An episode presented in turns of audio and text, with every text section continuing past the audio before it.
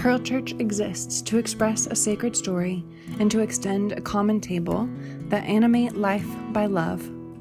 A primary expression of our sacred story is the weekly sermon. If our sermons inspire you to ponder the sacred, to consider the mystery and love of God, and to live bountifully, would you consider supporting our work? You can donate easily and securely at our website, pearlchurch.org, or follow the link in the podcast notes. Thank you for partnering with us in expressing this sacred story.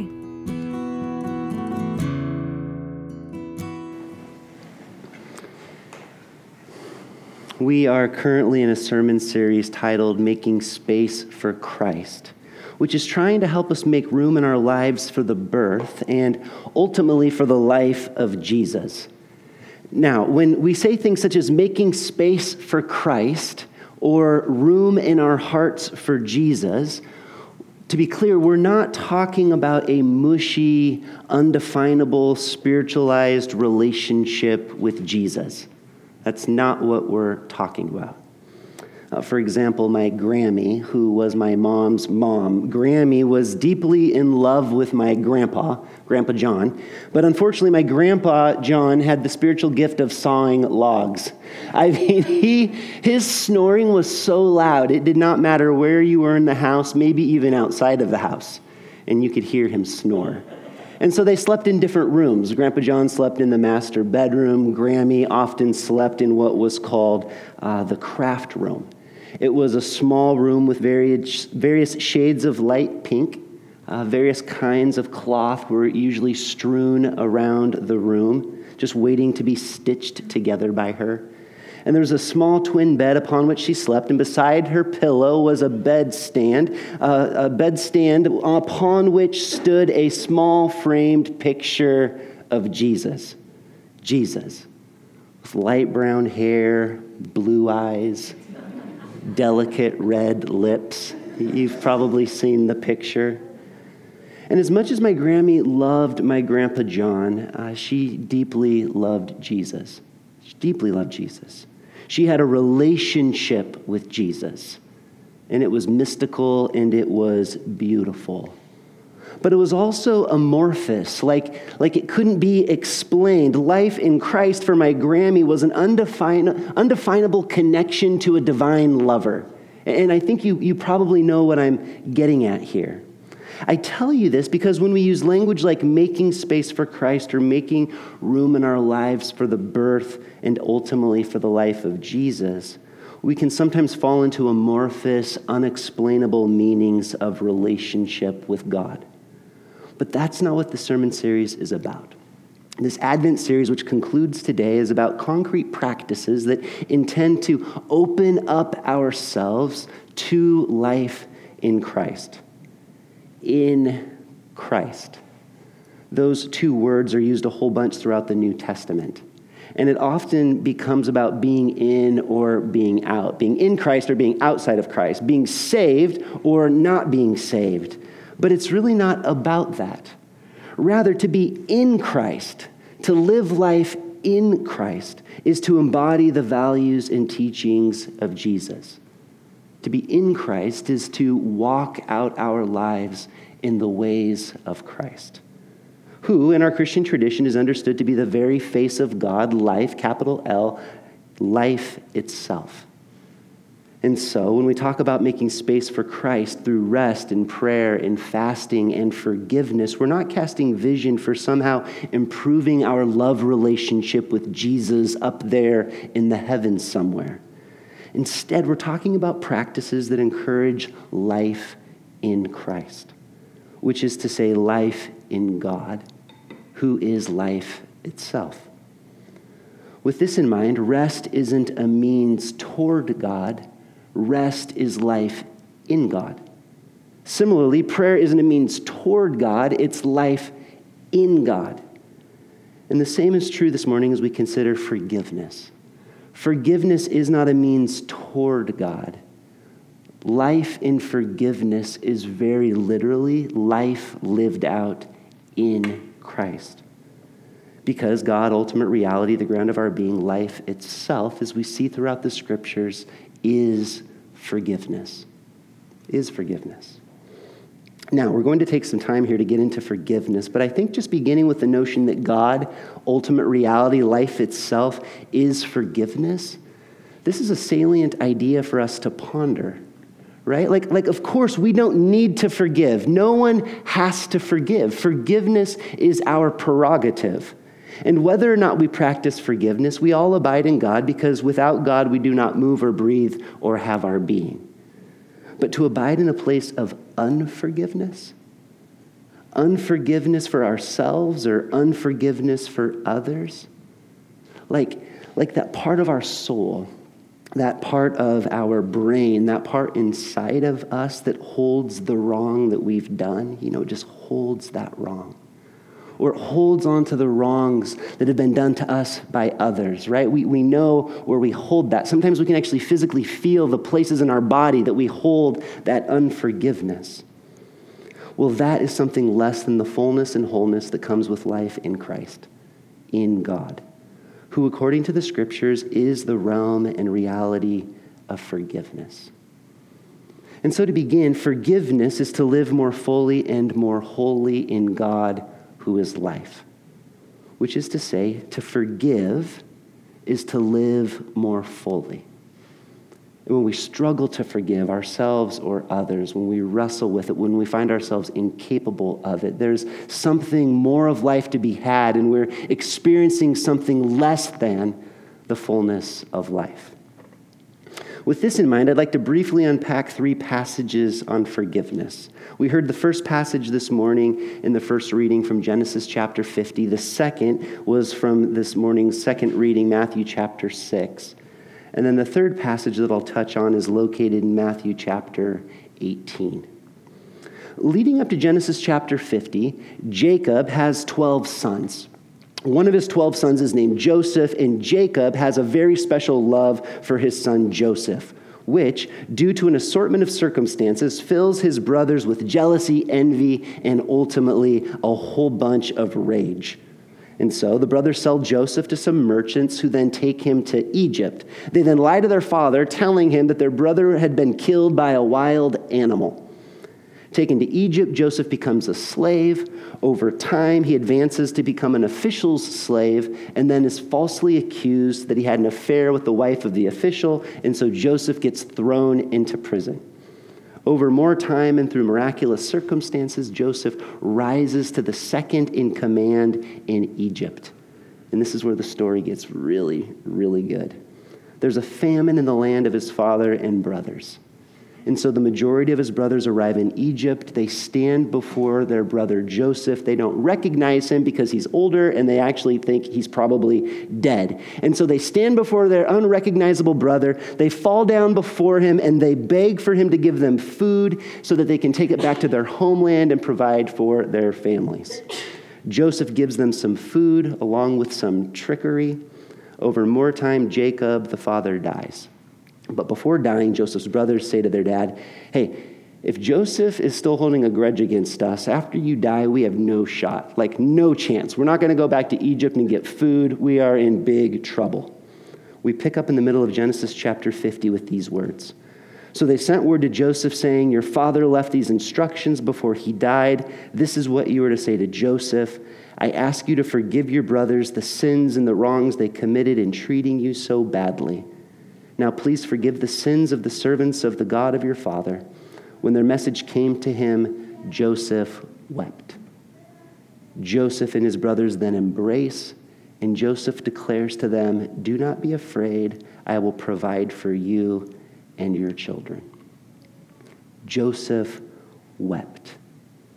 And these were clearly tears of forgiveness, because he declares to them, "Do not be afraid. I will provide." Joseph's response is remarkable when you take into context his story, right?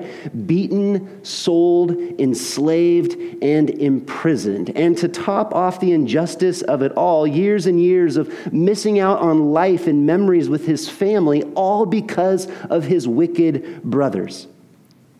And yet, in this story, Joseph weeps tears of forgiveness. Of course, he didn't need to forgive. For many people, forgiveness can be perceived as weakness. Like, it's weak to forgive. Plus, it's often thought to be easier to leverage our anger at those who have hurt us than it is to forgive, right? Like, hostility can be a powerful catalyst in our lives. And besides, in competitive societies like ours, it makes sense to not forgive because in doing so, it often feels like we're relinquishing an upper hand in the relationship, right? Because there's a dynamic when somebody wrongs us that can give us power if we hold on to what they've done against us. And so Joseph could have justly carried his pain and anger to the grave. And so can we. We can carry all of our pain and all of our anger with us through our lives all the way to the grave. I mean it. Some of the things that you have faced, the things that have been faced in this room over the course of our lives, the abuse, the violence, the manipulation, and lies, and pain, and agony are probably, very most likely, beyond human comprehension. In fact, I'm certain that if we were to share all of the things that have hurt us, that have caused us pain, that have made us lose sleep and made us cry at night when no one is watching, I'm sure we could pile them up into this room and they would stretch up into the heavens. And that is no small thing. Horrible things have occurred in our lives, and we can justly carry it all to the grave. And so with this in mind, I want to try and be real clear about a few things in relation to forgiveness. First, forgiveness isn't to say that a person or people shouldn't have consequences or that justice isn't necessary. Forgiveness and justice are siblings, but they're not identical twins. Second, forgiveness doesn't necessarily mean that we forget what transpired or that we must pardon the offender. Forgiveness is not the same thing as forgetfulness.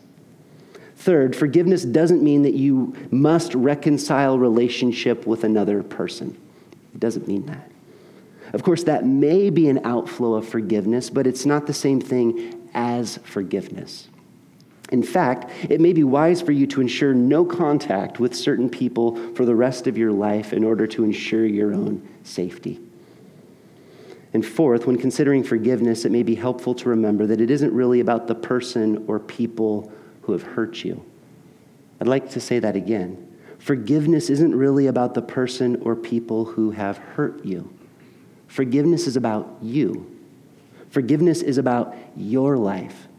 Forgiveness is about our common flourishing despite the wrongs that have been done to us that we have endured as humans in this world. In a study by psychologist Charlie Witvliet, people were asked to think about someone who had hurt, mistreated, or offended them. While they pondered this, she monitored their blood pressure, heart rate, facial muscle tension, and sweat gland activity. According to the study, when people recalled a past offense, their physical arousal soared. Their blood pressure and heart rate increased, and they sweated more. The study found that when ruminating on past wrongs, that experience was considered stressful and unpleasant. It caused them to consistently feel angry, sad, anxious, and less in control of their lives. In contrast, the study then asked the participants to empathize with or to imagine forgiving those who wronged them.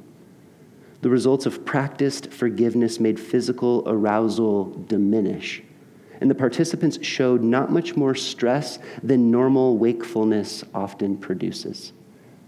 Isn't that interesting? So you see, forgiveness isn't just a spiritual thing or a Christian thing or a Jesus thing. It's very much a biological, physiological thing that impacts us deeply.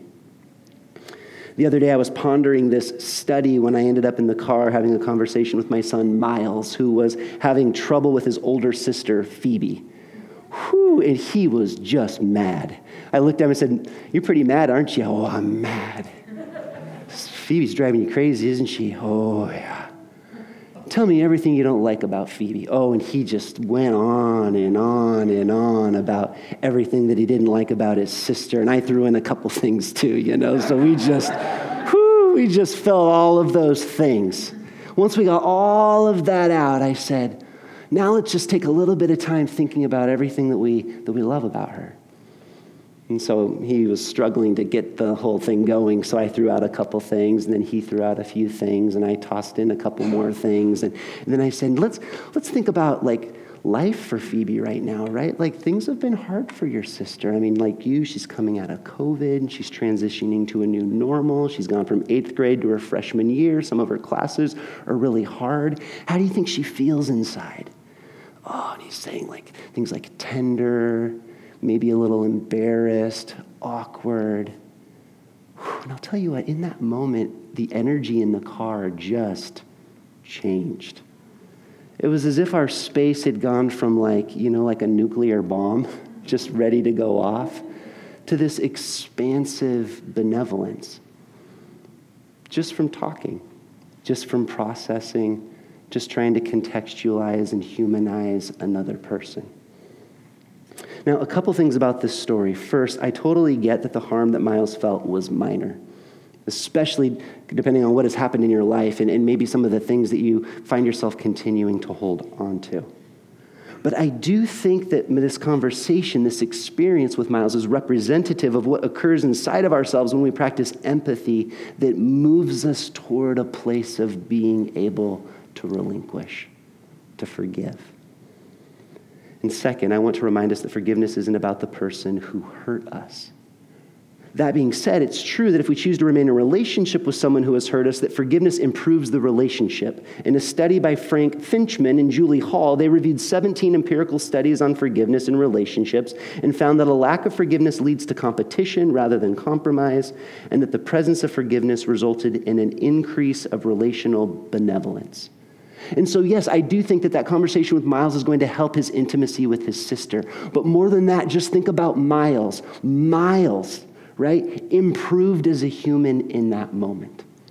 He became less twisted up, less closed up, more open and present and benevolent.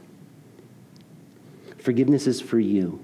It's an intentional practice during which we attempt a compassionate gaze that increases forgiveness inside of ourselves. And that is proven to make us less stressed, less angry, less sad, less anxious. And ironically, think about this, because I think this is often why we struggle to forgive. Ironically, forgiveness allows us to be in more control of our own lives. More control of our own lives. In this morning's reading from the New Testament, we heard Jesus teaching on the Lord's Prayer. At the conclusion of the prayer, Jesus explains, "For if you forgive others their trespasses, your heavenly Father will also forgive you. But if you do not forgive others, neither will your Father forgive your trespasses." Raise your hand if you feel good about this. This does not feel good, does it? It's a troubling sentence by Jesus. It feels like quid pro quo, doesn't it? I'll do this for you, you do that for me. We forgive others, and then, thankfully, God is willing to forgive us. But what if there's a more helpful way to think about these strange words? Just earlier, I shared that forgiveness isn't a means toward God. Rather, forgiveness is very literally life in God. Because God, ultimate reality, the ground of our being, life itself, is forgiveness.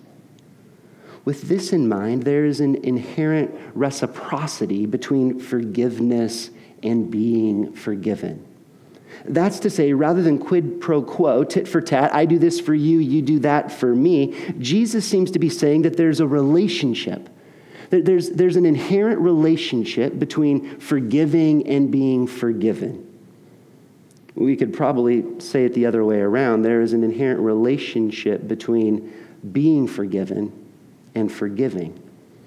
And that's because forgiveness, forgiving and being forgiven, are all part of the same divine ecosystem. Jesus actually tells a parable about this very idea in Matthew chapter 18, which is often called the parable of the unmerciful servant. In the parable, a man owed a king millions and millions of dollars. The king came collecting. The man could not pay his debt. And so the king said, sell everything that the man has, even his family, just sell it all and use what we have to pay the debt. The man then begs for forgiveness, and the king is said to have felt compassion, which resulted in releasing the man and forgiving him. The forgiven man then leaves the king's presence, and get this, the first thing that he does, the very first thing that the man does after being forgiven millions and millions of dollars is that he goes out and he finds, maybe even searches for, he goes out and looks for this man who owes him a few bucks.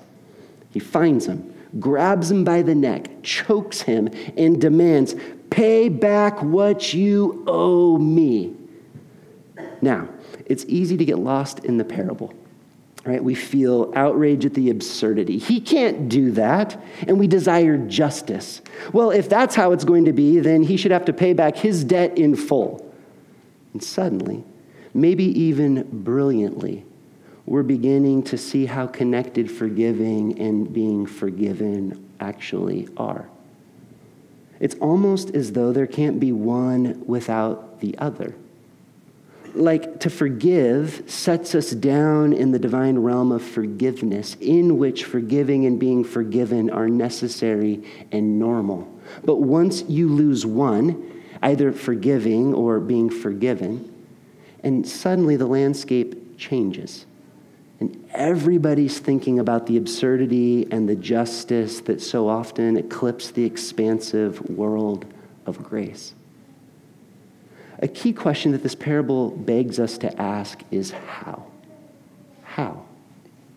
How can a person who has been forgiven millions of dollars fail to forgive a few bucks? Answer: the man was not truly forgiven. I mean, that's the only possible answer. The only way a person forgiven millions of dollars can seek out, choke, and demand a few bucks from another person is that if that person is unable to comprehend, to abide within a reality in which that person is truly and fully forgiven. You see, the man must pursue a few bucks wherever he can because he continues to live in a reality in which he owes millions. He cannot receive forgiveness himself.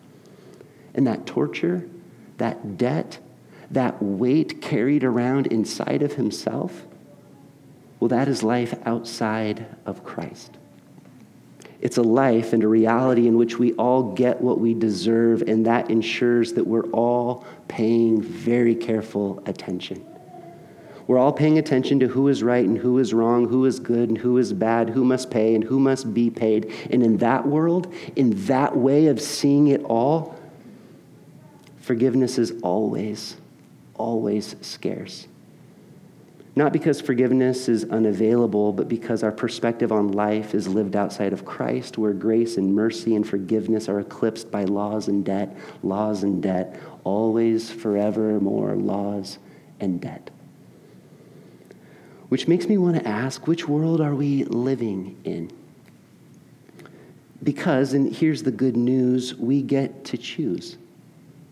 We really do. We humans have the joy and privilege and agency of choosing.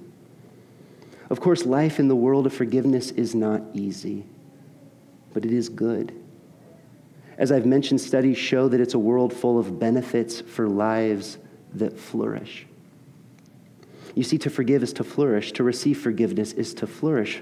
A world, an ecosystem, a life, a community, a way of being within forgiveness is human flourishing. And it's a practice that we're invited into moment by moment and day by day. 7 years ago, we broadened our marriage practice here at Pearl, and this precious community was almost torn to pieces. People that I dearly loved said things and did things that broke my heart and hurt me deeply and for years. Being very honest, for years and years and years, maybe even 6 years, for years, I've lived in unforgiveness. I was like a fortress. You know, that's what often happens when you experience pain. One option is to become a fortress. I became a fortress that promised to keep me safe. But fortresses of this kind slowly transform into prison cells in which stress and anger and isolation flourish, all the while humans slowly wither away. And so for the last year, at least, I've begun trying to intentionally practice forgiveness. when a person or a moment becomes alive in my head, you know what I'm talking about? You hear those words or you just see the person and it triggers just all of that embodied trauma. I feel myself begin to harden. What I'm trying to do now is I'm trying to see that person in my mind's eye. And then I just speak all of my rage right to them. Like I did with my son Miles, I just get it all out. It's interesting, you do that long enough, you do that for enough weeks or months or years, you start spending less time on all of the rage. It slowly starts to fade. Then I speak all of my questions. And once I get all of that anger and all of those questions out, I try and recall some of the good about those people.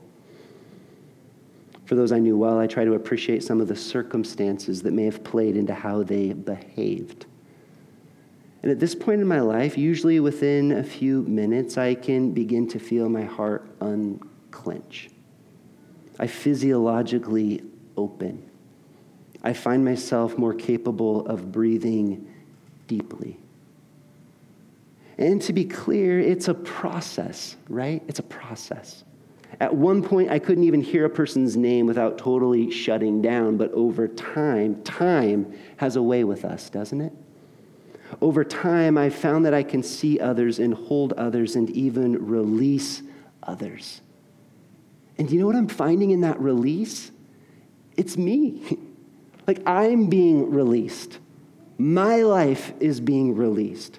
My soul is being unclenched.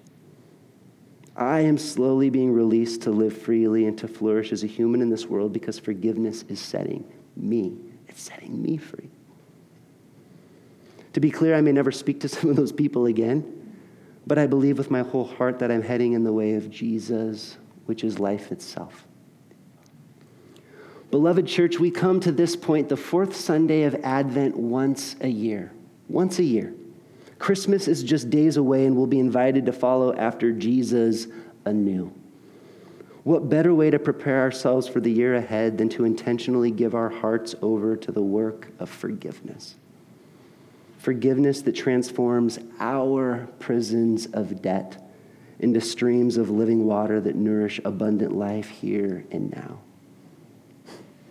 What a wonderful Christmas it can be. Will you pray with me? Spirit of divine love, I ask that you would heal us and free us day by day, that we might live these brief and precious lives in all fullness and flourishing.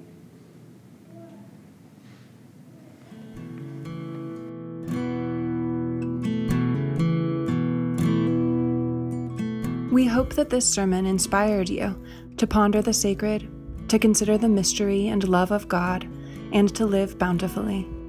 If you don't already support our work, will you begin today? You can donate easily and securely at our website, pearlchurch.org, or follow the link in the podcast notes. Thank you for partnering with us in expressing this sacred story.